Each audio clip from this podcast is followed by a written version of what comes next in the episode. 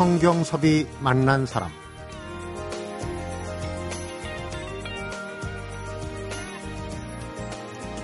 칡하고 등나무는 줄기가 다른 물체를 감아 올라가면서 자라는 덩굴식물이에요.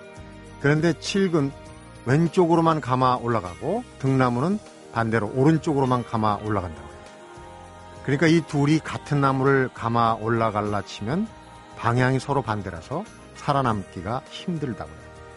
그래서 얽히고 설켜서 풀기 어렵거나 마음에 맞지 않는 걸 칡갈자에 등나무 등자를 써서 갈등이라고 합니다. 이렇게 여간에서는 풀 수 없다는 뜻의 갈등만 전문적으로 해결하고 다니시는 분이 있습니다. 성경섭이 만난 사람, 오늘은 국내 최초 또 전국 일 호 공공갈등조정관, 인천 부평구의 김미경 조정관을 만나봅니다.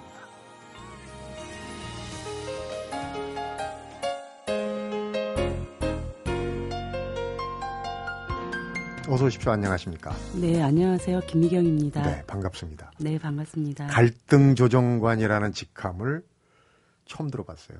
네, 처음으로 만들어졌기 때문에 아마 그러실 것 같고요. 음. 예. 우리 사회에 아직 갈등조정이라고 하는 이름을 쓰는 것이 생소하기 때문에 네. 그런 것으로 알고 있습니다. 조정 관련은 뭐 이 법정이나 이런 데서도 판결 네네. 내리기 전에 네. 이제 조정을 시도하고 그러는데 갈등이라는 또 수식어가 들어가고 관이 들어가니까 공무원이신가요? 네, 네 현재는 예, 공무원 신분입니다. 공무원 신분이고요. 예. 음. 오늘 풀어낼 갈등이 있으신 분들 좀 귀를 쫑긋하고 들어보시면 좋겠습니다. 우선 좀 설명을 해 주시죠. 지금 이제 갈등조정관이란 직함을 갖고 있는 네. 다른 분은 안 계신 거죠? 음, 있기는 합니다. 아, 있긴 있어요. 예, 예. 그 처음으로 만든 것은 이제 인천 부평구가 만들게 됐고요. 네. 그 다음에 이 제도에 대한 어떤 효용성, 그 다음에 효과가 좀 있다 그렇게 판단하셔서 서울시에서는 이제 조직을 아예 과를 하나 만드셨고요. 네. 성남에서는 이제 갈등 조정관을 한 분 위촉한 걸로 알고 있습니다. 음, 뭐든지 제일 앞장서 가는 사람, 최초의 타이틀이 붙은 사람들은 참 심적인 부담이 큽니다. 그동안에 네. 혼자 유일하셨던 시기가 꽤 됐잖아요. 아, 예. 부담이 굉장히 컸을 것 같아요. 네네. 그 실질적인 사례에 들어가기 전에 네. 우선 이제 갈등의 문제, 우리가 갈등은 당사자들이 있고 네네. 누군가 그러니까 예전에 그런 얘기가 있지 않습니까? 싸움은 말리고 흥정은 붙여라. 예예. 그러니까 싸움을 말리는 역할인데 네. 누군가가 싸우면서도 갈등 당사자들이 누군가 좀 와서 말려줬으면 하는 때가 꽤 있는 것 같아요. 저도 경험해도 그렇죠. 그렇고. 예. 말려주는 어떤 시기를 잘 잡으면 오히려 그 갈등 당사자들이 상당한 새로운 힘을 얻어서 그 해결하는 방식, 방식 자체도 네. 창조적으로 해결을 해 나갈 수 있거든요. 음. 근데 이제 그런 기회가 없다 보니까 실제로 어, 좋은 기회도 다 놓치고 네. 그 다음에 몇 번의 뭔가 기회나 내용이 있었음에도 불구하고 시기를 넘기게 되죠. 네. 근데 그런 과정을 통해서 갈등이 더 증폭되고 음. 증폭되면서 해결할 수 있거나 조정할 수 있었던 사안들이 이제 조정이 절대 안 되거나 음. 더 심한 갈등으로 빠지는 경우가 많죠. 네. 갈등 조정은 정말 신중하게 해야 되는 게 긁어부스럼이 될 수 있잖아요. 아, 예. 괜히 잘못 조정하면은 안 하니만 못한 그렇죠. 그런 경우도 있을 것 같아요. 우리가 그렇죠. 이제 갈등하면 뭐 협상으로 풀어라 다른 문제들이 많이 있는데 네. 우선 갈등 조정을 하려면 좀 경험도 있어야 되고 예. 경력도 있어야 되고 네네. 전문적으로 공부도 해야 될 것 같아요. 예, 그렇습니다. 국내에서는 뭐 공공기관이나 아니면 국가에서 어, 승인하는 그런 자격제도는 없고요. 네. 그 제가 알고 있기로는 그 학교나 아니면 음, 연구소에서 어떤 일정한 정도의 시간을 수료하면 네. 수료증을 주는 것으로서 전문가로서 갈 수 있는 자격을. 예, 자격을 주는 걸로 알고 있고요. 저 같은 경우는 이제 그 고려대랑 예전에 이제 사회갈등연구소라고 음. 두 군데에서 우리나라 처음으로 공공갈등 전문가 과정을 한 적이 있어요. 네. 일 회로 그때 이제 우연히 알게 돼서 아 이건 내가 꼭 공부해야 할 영역이다. 그리고 음. 하게 됐죠. 그렇게 하게 된 이유는 사실은 이제 제가 엔지오에서 한 이십오 년 정도 네. 활동을 했었고요. 네. 그러니까 빈민지역 활동과 여성운동이라든가 뭐 몇 가지의 영역에서 활동을 하면서 이슈 파이팅이나 이런 여러 가지 이제 하면서 보니까 그러면서 제도도 만들고 네. 그러면서 갈등이 풀리기도 하고 그러면서 어떤 프로그램을 제안하기도 하고 이런 여러 과정이 있었어요. 그런데 네. 그런 과정에서 이게 그 현장에서 예, 예, 느끼는 네네, 그런 부분들이 어, 사실은 이제 구조화되지 않은 그런 부분에 이슈 파이팅이나 이렇게 되다 보니까 어떤 때는 좀 과격하게 흐르거나 음. 어떤 때는 우리가 생각했던 것보다 상당히 더 뭔가 이렇게 안 갔어도 되는데라는 측면들이 네. 좀 많이 있었고요. 결과로 보면은 네, 그래서 아쉬웠던. 이거를 좀 더 다른 방식으로 어, 풀어낼 수 있는 게 있지 않을까 그런 거로 고민하고 있었던 차예요. 네. 그런데 마침 갈등 조정이라는 게 있었고 그래서 이제 공부하게 된 거죠. 네. 늦은 감이 있어서 외국에는 모르긴 몰라도 이런 네네. 갈등 조정을 그 기능을 하는 전문가나 어떤 네. 역할이 이런 게 있습니다. 오래전부터 네. 있었을 것 같은데. 네네. 외국도 뭐 그렇게 많이 오래된 건 아니고요. 네. 이 학문 자체가 이제 한 칠십 년대 이후에 나오기 시작한 것 같습니다. 음. 그래서 저가 이제 어떻게 접근을 하다 보니까 공공의 영역은 사실은 이제 미국이나 카나다, 카나다 방식의 이제 내용의 접근 방식을 음. 공부했고요. 네. 그럼 미국이나 그러니까, 카나다는 어떤 특징이 있습니까? 아, 거기는 협상이나 뭐 이런 류의 음. 예, 그러니까 경영과 행정 뭐 이런 그런 게 베이스가 많이 되고요. 좀 합리성을 따지고. 그렇죠. 예, 네. 예. 그런데 이제 유럽은 제가 이제 유럽 관련한 독일 체계론적 갈등 관리 방식을 공부한 건 이 년 정도 했거든요. 네. 근데 이 방식은 심리학이 기본적으로 이렇게 베이스가 있어요. 음. 그래서 어, 유럽에서는 아무래도 그게 그 사안을 이해관계를 나누고 이런 거보다는 음. 사실은 그래서 네가 행복하냐. 그래서 심리 상태가 편안해졌느냐. 네. 이것을 좀 보는 것 같아요. 그러니까 그 미국이나 카나다는 이해관계를 중심으로 해서 음. 이제 많이 조정이 되는 측면이 있는 것 같고요. 손해보지 않게 뭐 윈윈 이런 그렇죠. 식으로. 그렇죠. 네. 윈윈이라고 하는 전략은 다 똑같은데, 다 똑같은데 이해관계, 그러니까 돈이나 물건이나 이런 부분에 대한 이해관계가 더 많이 집중돼 있는 게 이제 아무래도 미국이나 카나다 방식 이런 것 같고요. 네. 그다음엔 뭐 아까 말씀드린 대로 독일은 그거보다는 심리적으로 그래서 음. 너가 정말 괜찮아진 거냐. 음. 이런 부분에 더 많은 방점이 있는 것 같습니다. 그 우리 갈등 조정을 현장에서 겪다 보면은 네. 어느 쪽이 더 우리한테 잘 맞는 것 같아요? 저희는 심리죠. 심리 쪽으로. 그렇죠. 음. 왜 못 먹어도 예를 들어서 고다 아니면 죽어도 끝까지 간다 뭐 이런 우리가 흔하게 쓰는 음. 그런 언어나 이거 속에 정서가 다 녹아 있으니까요. 음. 감정... 배고픈 건 참아도 배 아픈 건 못 참는다. 네. 그런 거. 네. 네, 네. 그 경력을 보니까 가정법원에서도 이제 조정위원, 상담위원 역할을 좀 하셨어요. 아무래도 음.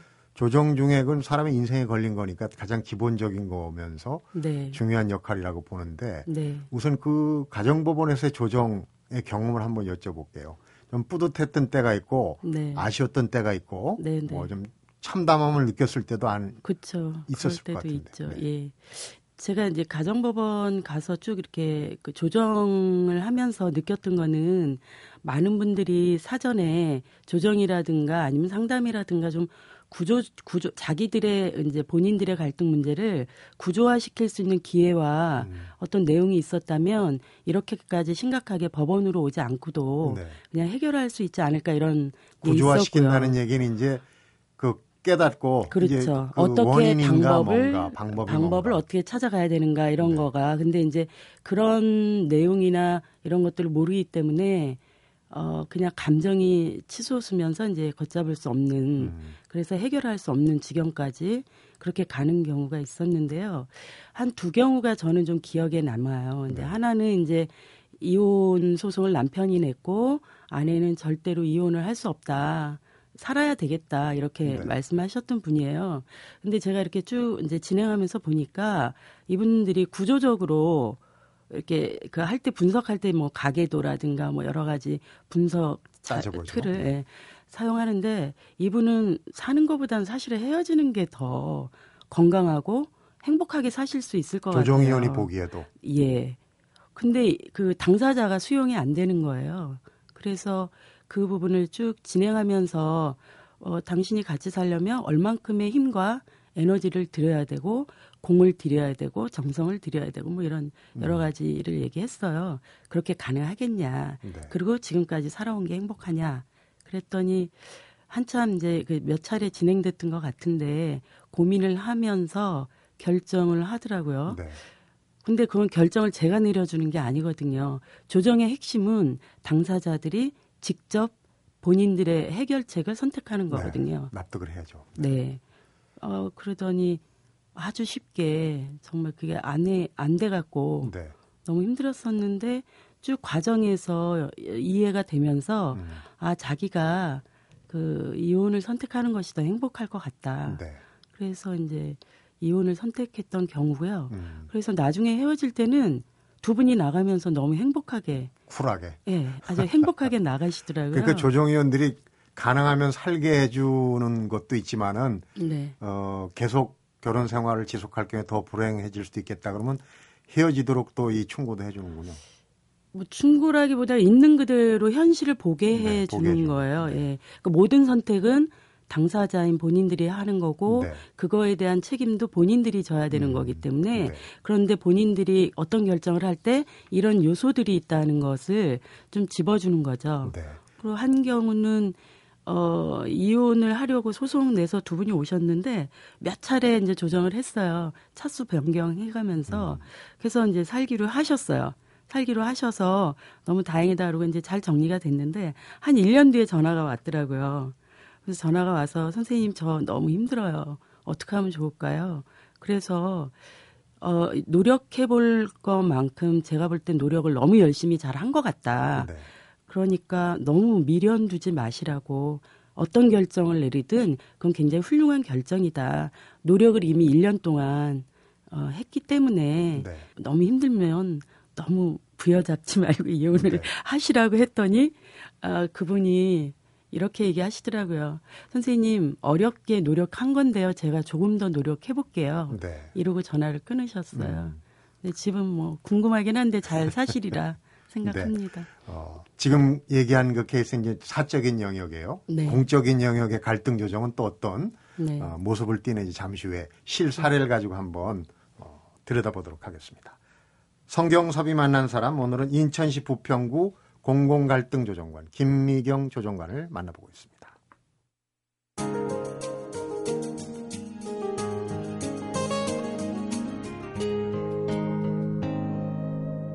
성경섭이 만난 사람. 전국적인 뉴스는 아니지만 경인 지역에서는 굉장히 유명한 음. 어, 사건이라고 해야 되나 하여튼 사례라고 해야 되나 어, 우리 조정관님께서 그 하신 역할이 이제 부평구 십정동의 네. 어, 고압선로 네, 이설고 관련된. 네. 그러니까 부평구 십정동에 무슨 일이 있었습니까? 그 십정동에 고압선로라고 그러는데 그게 이제 산업용이에요. 네. 삼십사만 오천 볼트라고 해서 주민들이 사용하는 전기는 아니고요. 음. 근데 이게 이제 그 송전탑이 주택 한가운데 있었어요. 네. 그러니까 아마도 송전선로가 있고 그 다음에 주택들이 이제 들어오게 돼서 그렇게 마을이 형성된 것 그렇겠죠. 같은데 마을인데 위로는 그렇죠. 절대 못 가죠. 지금의 상황에선 상상할 수 없는 음. 일이 어쨌거나 이제 있었고요. 근데 이제 그 지역이 워낙 오래됐고 낙후돼서 재건축이 진행돼야 하는 상황이었어요. 네. 그러다 보니까 이제 용적률도 그렇고 고압선로가 있으면 이제 아파트 이제 층수 올라가는 것도 안 되고 하니까 이분들이 이제 이걸 옮기려고 했고요. 그런 과정에서 이제 뭐 환전이랑 소송도 했던 것 같고, 네. 근데 이게 워낙 주택 단지 안에 주거 지역 안에 있었기 때문에 아마 이제 소송에서 일 차에서는 환전이 졌던 걸로 알고 있어요. 네. 어 근데 이제 환전이 그냥 안 가겠죠. 그러다 보니까 이게 시간이 더 많이 걸릴 것 같고 재건축 쪽에서는 아무래도 빨리 재건축을 하고 이해를 더 높이는 게 낫겠다라고 그렇죠. 네. 생각을 하셨던 것 같아요. 그래서 이게 이제 송전선로는 자부담으로 하면 바로 옮길 수가 있대요. 음. 한전에서 돈을 들여서 하는 건 시간이나 이런 게 너무나 걸리는데? 많이 걸리는 거고 그러니까 이제 조합에서 일종의 빨리 진행을 하기 위해서 사업을 그 옆에 있는 재개발 그러니까 여기는 재건축 조합이고 재개발 조합을 이제 함께 우리가 이설하는 거를 옮기자. 하자. 예. 그러면 우리가 빨리 이거 하면 개발하고 그러면 뭐 여러 가지 네. 많은 뭔가 재산권을 빨리 행사할 수 그렇죠. 있잖아요. 그렇죠. 네. 이제 그렇게 되면서 이제 진행됐던 건데 아마 조합에서는 빠르게 진행될 거라고 생각하셨던 것 같아요. 네. 이게 자부담으로 하니까 음. 한 삼십오억 공사였는데 음. 뭐가 문제가 됐습니까? 아 근데 이제 옮겨지면 그 옮겨지면서 거기에 영향을 받는 주민들이 이웃 주민들이 반대를 많이 했었죠. 다른 데로 가면 그렇죠. 그게 뭐 건강상 또 환경에 네네. 위해가 있다고 알려져 그렇죠. 있습니다. 어. 그래서 사실 아랫마을 윗마을에서 아마 예전에는 아주 친숙하게 다니던 마을이었던 것 같은데 네. 그 일 이후로 굉장히 험악하게 상황도 벌어지고 주민 간의 싸움이 됐군요. 그렇죠. 그런 것도 있었고 그리고 이제 이쪽 이제 옮기려고 하시는 분들은 우리는 뭐 몇십 년 머리에 이고 살았는데 너네는 바로 머리도 아닌데 뭐 이렇게 힘들다고 그러냐 이런 음. 거고 이분들은 옮김으로 해서 이어지는 어떤 재산상의 어려움이나 이런 거에 이제 건강이라든가 네. 이런 거에 대한 문제 제기를 한 거죠. 꽤 오래 끌었던 것 같아요. 그게 한 예, 칠 년, 칠 년, 칠 년, 예, 예, 예. 근데 해결의 실마리는 어디서 찾으신 거예요? 어, 이게 이제 해빙기가 되다 보니까 이게 붕괴 위험도 있었고요. 그 다음에 이제 인허가 관련해서 구에서 더 이상 이거를 미룰 수가 없는 인허가권이 있었나 봐요. 근데 네. 그걸 인허가를 내주게 되니까 반대하는 주민들이 아마 매일 이제 집단으로 오셔서 어 이제 구청에 오셔서 이제 주민 간 갈등에 이제 관까지 그렇죠. 끌어들인 거군요. 예, 예, 예. 그리고 이제 그 반대하는 주민들은 관이 그 좀 뭔가 명확하게 잘 정리를 안 해준다라고 하고 뭔가 숨기는 거 아니냐고 이런 음. 여러 가지 이야기가 있으셨던 것 같고 주민 대표로 이제 활동하셨던 분들은 그 조합에서 뭔가 받은 거 아니냐. 음. 그 너무나 많은 뭐 돈이 줬다더라 이런 얘기들이 이제 왔다 갔다 하니까 그런 루머가 많아요. 재건축 그렇죠. 재개발에는. 그렇죠. 그러니까 네. 이제 민심도 굉장히 흉흉하고요. 음. 예, 그런 상황이었고 그런 상황에서 사실은 조정하기는 사실 어려운 상황이었어요. 근데 네. 이제 부평구청 홍미영 청장님이 한번 부르더라고요. 네. 좀 보자 그래서 갔더니 이제 우리 지역에 이런 사안이 있는데 어떻게 했으면 좋겠냐 이렇게 저한테 여쭤봐서 조정은 너무 어려울 것 같고 다만 이제 그 이해관계라든가 사실관계가 너무나 왜곡된 게 많으니까 네. 사실관계만 조금 정리를 해도 음. 많은 갈등이 풀리거든요. 아까 얘기한 그게 구조화입니까? 그렇죠. 어. 그런 과정을 좀 갖는 것. 네. 그래서 조정의 목표가 아니라 오해나 이런 것들을 좀 푸는 과정으로 하면 어떻겠나 했는데 이제 하다 보니까 이제 뭐 조정이 돼서 잘 정리가 된 거죠. 네. 하다 보니까 됐다고 얘기를 하시면 얼마나 고생을 하셨겠어요. 처음에 네. 조정에 불과하다라고 네. 생각하셨는데 네. 어느 순간에 이건 네. 해볼 만하다라고 네. 생각하신 그 시점이나 음. 계기가 있었을 것 같아요. 네, 네. 처음에 갔더니 사실 이제 제가 이걸 뭐 혼자 할 수도 없고 이게 큰 영역이기 때문에 그래서 청장님한테 아 이건 연구소에 맡기세요 이렇게 말씀을 드렸었어요. 음. 제가 개인이 할 수 있는 건 아니고 좀 더 큰 구조에서 이걸 접근 하면 좋겠다 그랬더니 그때 부평구가 돈이 없다고 네. 요새 지방자치단체가 이제 돈이 별로 없으니까 연구소는 못 준다 이렇게 말씀을 음. 하시더라고요. 그럼 그 다음 단계 방법이 뭐냐? 그때 그럼 네가 와서 좀 하면 안 될까 이렇게 말씀을 아주 하시더라고요. 전격적으로 이름을 어, 하죠. 도와줬으면 좋겠다 이렇게 음. 말씀하셨어요. 근데 이제 개인적으로는 예전에 이제 빈민지역 활동을 같이 하셨고요. 여성운동과 관련해서도 이제 쭉 함께 했기 때문에 생각이나 음. 왜 그런 걸 저한테 요청했는지 그런 마음이나 이런 거를 이제 조금 심전심으로 어, 네. 느껴서 음. 그러면 오해를 푸는 것, 그 다음에 사실관계를 확인하는 정도, 그 정도로 해서 한번 최선을 해보겠습니다. 라고 이제 들어갔어요. 네. 들어갔는데 사실은 조례로는 갈등조정위원회나 이런 게 있어요. 지방자치단체에 이미 그 조례에는 있긴 예, 예. 있고요. 대통령령으로 이미 이천칠 년도에 공공갈등에 관한 법률이 있습니다. 조례가 네. 제정돼 있고 이제 기초자치단체도 돼 있는 데가 있고 안 돼 있는 데가 있는데 마침 부평구는 되어 있었어요. 네. 그래서 사실은 이제 조정위원으로 그 조례에 나와 있는 것으로 이제 접근을 해보려고 했더니 위원으로는 안 되겠더라고요. 음. 아시겠지만 위원은 그냥 가서 어떤 검토하고 이런 정도의 사, 권한도 없고 어떤 결정에 뭐가 없기 때문에 음. 그래서 이거는 구조를 뭔가 바꿔야 된다 이렇게 말씀드리면서 어, 공공갈등 조정관이라고 하는 이런 거를 임시적으로 사용하면 어떻겠냐. 네. 일단 권한이 주어져야 되니까. 네. 근데 이거는 제가 이천십 년쯤에 이런 거를 좀 얘기했던 적이 있어요. 좀 음. 필터링, 네. 행정에서 좀 여러 가지 갈등 사안을 필터링할 수 있는 구조가 음. 있었으면 좋겠다.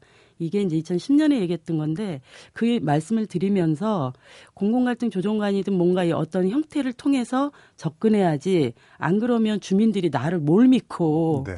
이야기할 수 있겠는가 이렇게 말씀드렸더니 그래서 임시직으로 해서 이렇게 이름을 하나 만들어서 정리를 한 거죠. 네. 협상을 하든 뭘 하든 권한을 줘야 돼. 전권을 그렇죠. 주면 제일 좋고 네네. 그걸 이제 그런 기본적인 단계를 우선 마련했군요. 네네. 그 다음 단계는 잠시 한번 또 풀어보겠습니다.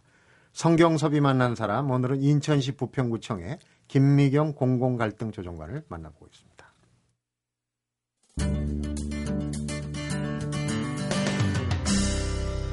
성경섭이 만난 사람.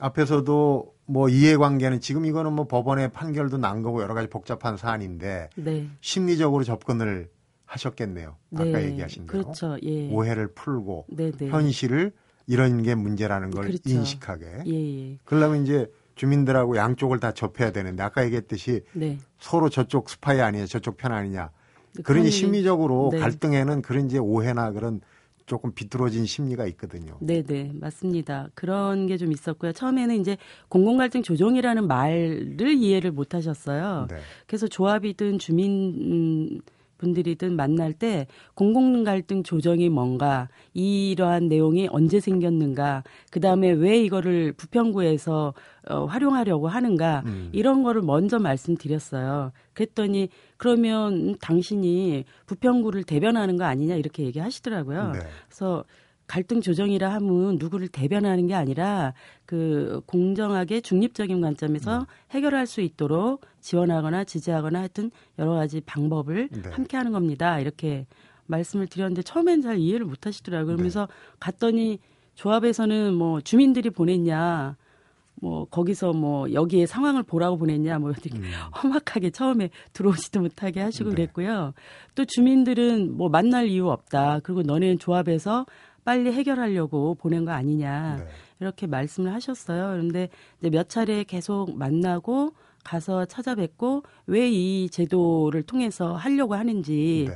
그리고 안 그랬을 때 어떤 불이익과 어려움이 있는지에 대해서 계속 말씀을 드렸어요. 음. 그랬더니 이제 어르신들이 어, 반대하시던 분이 어르신들이 좀 많으셨는데 네. 좀 이해를 조금씩 하기 시작하시면서 아 이게 이 시기를 놓치면 당신들한테 불이익이 너무 많구나 이렇게 생각하시면서 아마 전격적으로 조정에 들어가는 계기가 된 것 같습니다. 진정성도 통했고 네네. 어떻게 보면 누군가가 좀 우리 문제를 풀어줬으면 하는 그런 그 심리적인 게 다 있었을 거예요. 그런 게 좀 있었을 네. 것 같고요. 반대하는 주민들도 사실은 소송이 여러 건이 걸려 있었어요. 네. 그런 부분에서는 좀 뭔가 이렇게 필요했을 때 적절하게 들어간 거 아닌가 음. 그런 생각도 들었습니다. 그 주민 동의는 이제 사인을 받잖아요. 예, 예. 사인 받는데 누군 네. 해주고 누군 돈 받았냐 뭐 이런 뭐 복잡한 얘기들 사실 많이 있었을 텐데 네네. 마지막 한 명 사인 받고 그 대포집에서 이렇게 네. 주민들하고 네. 어, 오히려 막걸리. 그 격려 받고 그랬다고 네. 얘기를 들었어요. 네. 저희가 마라톤 회의를 한 열 시간 한 것 같아요. 열 시간, 열한 시간. 음. 그런데 아무도 어, 뭐 밥 사주거나 사먹거나 이런 것도 없었고요. 그냥 누가 나가서 조합인가 어디서 너무 미안하니까 빵이랑 우유를 사왔더라고요. 네. 그래서 먹으면서 했는데 나중에 이제 오해나 여러 가지 풀기가 쉽지는 않았지만 어쨌든 과정에서 풀어지면서 이제 그 반대했던 주민 몇 분이랑 또 오셨던 분들이랑 이제 뭐 막걸리집 곧 지역에 있는 막걸리집을 갔는데 제가 사실은 그때는 뭐 이렇게 술을 이렇게 먹거나 이러지는 않은데 막걸리를 먹는데 주민들이 고맙다고 하기도 했고 저도 이제 아 이렇게 가능하구나라는 그런 경험들을 네. 공유하면서 오는 아주 그 뿌듯함이 있더라고요. 그러니까 개인적인 갈등을 조정했을 때와 또 다른 네. 그 공동체 안에서의 그 또 다른 힘들이 있더라고요. 음. 그래서 이제 막 얘기 중에 이제 눈물이 왈칵 나더라고요. 아, 이런 경험이 우리가 많으면 사실은 우리가 뭐 엔지오 활동 별로 안 해도 우리 사회가 더 건강해질 수 있는데 네. 그런 생각도 해보고 그랬습니다. 그 조정관의 역할이니까 그만큼 큰데 아무나 할 수 있는, 얘기를 들어보니까 아무나 할 수 있는 건 아닌 것 같아요. 이 가치관도 잘 정립돼 있어야 하고 무엇보다도 음. 엔지오나 이제 시민단체라다 보면은 방향성이 있잖아요. 예, 예. 근데 조정관은 방향성 철저하게 중립을 지켜야 되고, 그렇죠. 진정성을 보여줘야 되는데 네네네. 쉽지 않은 역할 같아요. 네, 저는 개인적으로 그러니까 다 개인의 어떤 철학에 의해서 접근하는 방식이 있을 것 같아요. 네. 근데 저는 개인적으로는 공공성에 굉장히 주목을 해요. 음. 왜냐하면 어차피 갈등이라는 게 개인적인 갈등도 저는 개인적인 갈등으로 보지 않거든요. 근데 조금만 들여다보면 그 구조와 그분이 갖고 있는 체계나 환경을 생태학적으로 들어가 보면 반드시 그 사회에 구조와 물려 있어요. 음. 그러니까 미시적인 부분과 거시적인 게 물려 있다는 거거든요. 네. 그러니까 이런 통합할 수 있는 그런 부분도 좀 필요하고, 그래서 예, 그런 것을 조금 더 이렇게 중요하게 보면서 공공성을 그때 좀 이렇게 부여한다거나 이렇게 되면 제가 개인적으로 갖고 있는 어떤 뭐 이념이든 철학이든 이런 것들에 너무 매이지 않고 또 볼 수 있는 그런 시각도 나오는 것 같고요. 네. 예. 집에서 새 아이를 키우시는 거 알고 있는데 네. 집에서는 갈등 조정을 잘 합니까? 잘 못합니다. 왜냐하면 아이와 남편은 제가 가장 이해관계가 밀접하기 때문에요. 네. 그러니까 조정은 사실은 이해관계가 좀 나보다 좀 더 멀어질수록 조정을 잘할 수 있는 구조예요. 음. 그렇지 않을까요? 그렇죠. 제삼자라는. 그렇죠. 근데 네. 이제 제가 당사자가 되잖아요. 그러니까 절대 잘 안 되는 부분이 많죠. 당사자는 조정을 잘 못해요. 음. 당사자가 아닌 제삼자여야지 그 조정을 중립적으로 보려고 하는 시각이 이렇게 있기 때문에 그게 네. 가능하죠. 집에서 엄마들 역할은 갈등 조정보다는 갈등을 야기시키는 역할을 예. 많이. 네네. 인천 부평구가 이제 재개발이나 뭐 이 재건축이나 하여튼 어떤 움직임이 많은 변화가 많은 네. 역동적인 지역 아닙니까? 네네. 그래서 이런 이제 갈등들이 많이 생기는 걸로 알고 있는데 네. 이번 경우가 큰 도움이 됐겠어요. 책도 내셨다고 들었는데. 아, 예. 작년에 이제 처음 임용되고 들어가서 사실은 이제 청장님이 저한테 부탁했던 게 우리 그 부평구가 인천이 작년 시점으로 해서 한 백육십, 백칠십여 곳 정도가 재건축, 재개발이 진행됐었어요. 네. 근데 부평구가 한 칠십여 곳, 육십 곳이 넘는 곳이 어, 이제 재개발이 진행되니까 상당히 많은 게 진행되고 있었고 이천십 년, 십일 년 집단 민원이 너무나 많았었어요. 그러니까 네. 그런 부분이 좀 어떻게 가능할까를 봤으면 좋겠다. 그런데 제가 들어가서 보니까 기초는 아시겠지만 조례를 만드는 것도 쉽지 않고 상위에서 벌어지는 구조적으로 벌어지는 어떤 것들을 네. 정리하거나 조정하거나 이럴 수 있는 사안이 아니더라고요. 음. 그래서 이제 고민하면서 생각했던 게 그렇다면 우리가 주거라고 하는 어떤 집이라고 하는 이 주거의 개념을 어떻게 갖고 가야 하느냐. 네. 투자라든가 경제적 가치로서의 집이 아니라 정주 개념으로서의 주거의 개념을 바꿔야지만 어떤 갈등의 분란의 안에서 소지가 네, 생기지 않는 거죠. 좀 더 나오, 나, 나올 수 있지 않을까. 그런 네. 이제 관점에서 어, 정비사업 추진 지원에 따른 갈등 요인 길라잡이라는 자료집 같은 책을 이제 부평구에서 발행을 음, 했죠. 네. 아까 이제 사적인 영역의 문제, 네. 법원에 이제 조정 얘기도 했고 지금 이제 공공, 공적 영역 얘기도 했는데 네. 큰 틀에서 마무리하면서 네. 갈등이 있을 때 네. 요런 순서로, 요런 차원으로 접근하면 네. 좋겠다. 이런 네. 걸 좀 한번 정리를. 첫 번째는 사실은 이제 공감할 수 있는 그런 능력, 경청을 많이 해서 음. 그 경청에 대한 내용을 공감할 수 있어야 되고요. 네. 그다음에 공감한 것을 역지사지해서 정말로 저 사람이 고통스러웠구나 이런 거거든요. 네. 그러니까 잘 듣고 잘 경청하는 게 중요하다고 보고요. 귀를 예, 예, 예. 크게 열고. 예, 예. 그리고 잘 공감해서 그 사람의 아픔을 이해할 수 있는 그런 상황이 돼야 될 것 같고요. 음. 그런 상황이 되면 굉장히 달라지죠. 음. 듣는 것만 잘해도 갈등의 오십 퍼센트는 해결된다고 얘기하더라고요. 네. 한 시간 들으면 사실은 많은 분들이 화가 났던 게 확 많이 풀어지고 풀어지는 과정이 네. 되거든요. 그런데 음. 우리는 한 시간 절대 못 들어줘요. 딱 듣는 것만 한 시간 잘 못하거든요. 음. 오 분도 못 들어서. 거기다가 또 내가 생각하는 이념이나 그렇죠? 이런 거하고 그렇죠? 다르다고 예. 치면 또. 그... 반론도 제기해야 되고 논리적으로 안 맞다 뭐 얘기도 해야 되고 그러니까 그거 그렇게 제기 안 하고 온전하게 당신 얘기만 내가, 내가 듣겠습니다라는 마음으로 한 시간을 들으면 사람들이 좀 많이 달라지긴 하더라고요. 음. 제 경험에서는. 네. 우리가 법대로 하자 법치주의 얘기를 하지만 사실 갈등은 보면은 소송에 상급 법원의 판결이 나도 네. 해결이 안 되는 게 너무 많거든요. 맞습니다. 네. 예. 그 부분이 제가 법원에 몇 년 이렇게 조정위원이랑 활동하다 보니까 최근에는 어, 판사님들도 조정으로 많이 회부해서 네. 정리를 하시는 것 같아요. 그래서 나중에 판사님 몇 분이랑 얘기를 해봤는데 왜 그러냐면 판결을 했을 땐 본인들의 의견이나 내용이 전혀 반영된 게 아니라 법적인 어떤 절차에서 그냥 정리된 거기 때문에 네. 감정 해소가 전혀 안 된 거예요. 근데 그거에 반해서 이제 조정 같은 경우는 조정위원들이 어쨌거나 나름대로 들어주고 충분하지는 않지만 듣는 과정에서 본인들이 가졌던 오해나 이런 것들이 풀리는 과정이 좀 있더라고요. 네. 그러니까 그런 부분에서 완벽하지는 않지만 자신들의 의견이 반영된 조정 문안을 작성하게 돼 있어요. 그러다 보니까 아무래도 뭐 상위 법에 다시 호소하거나 음. 이런 경우가 이제 덜 한 것 같고요. 네. 그래서 만족도가 높으니까 그러면 사실은 업무가 판사님들 업무가 줄어드는 거잖아요. 사회적 비용이 줄어드는 거죠. 그리고 원만한 해결도 그렇죠. 늘어나고. 만족도도. 네. 예. 사적인 영역이든 공적인 부분이든 갈등이 있을 때 오늘 하신 얘기 중에 꼭 기억할 게 잘만 들어줘도 오십 퍼센트는 해결된다. 네. 네. 마음에 새겨 놓겠습니다. 오늘 얘기 잘 들었습니다. 방법도 잘 배웠고요. 예, 고맙습니다. 성경섭이 만난 사람, 오늘은 국내 최초 전국 일 호 공공갈등조정관 인천시 부평구의 김미경 조정관을 만나봤습니다.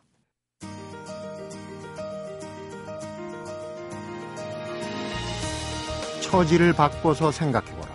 이 역지사지라는 말은 맹자의 이루편에 실린 역지즉 개연 이런 말에서 비롯된 거라고 하는데 아주 오래전에도 인간 사회는 역지사지하기가 참 힘든 구석이 있었던 모양입니다.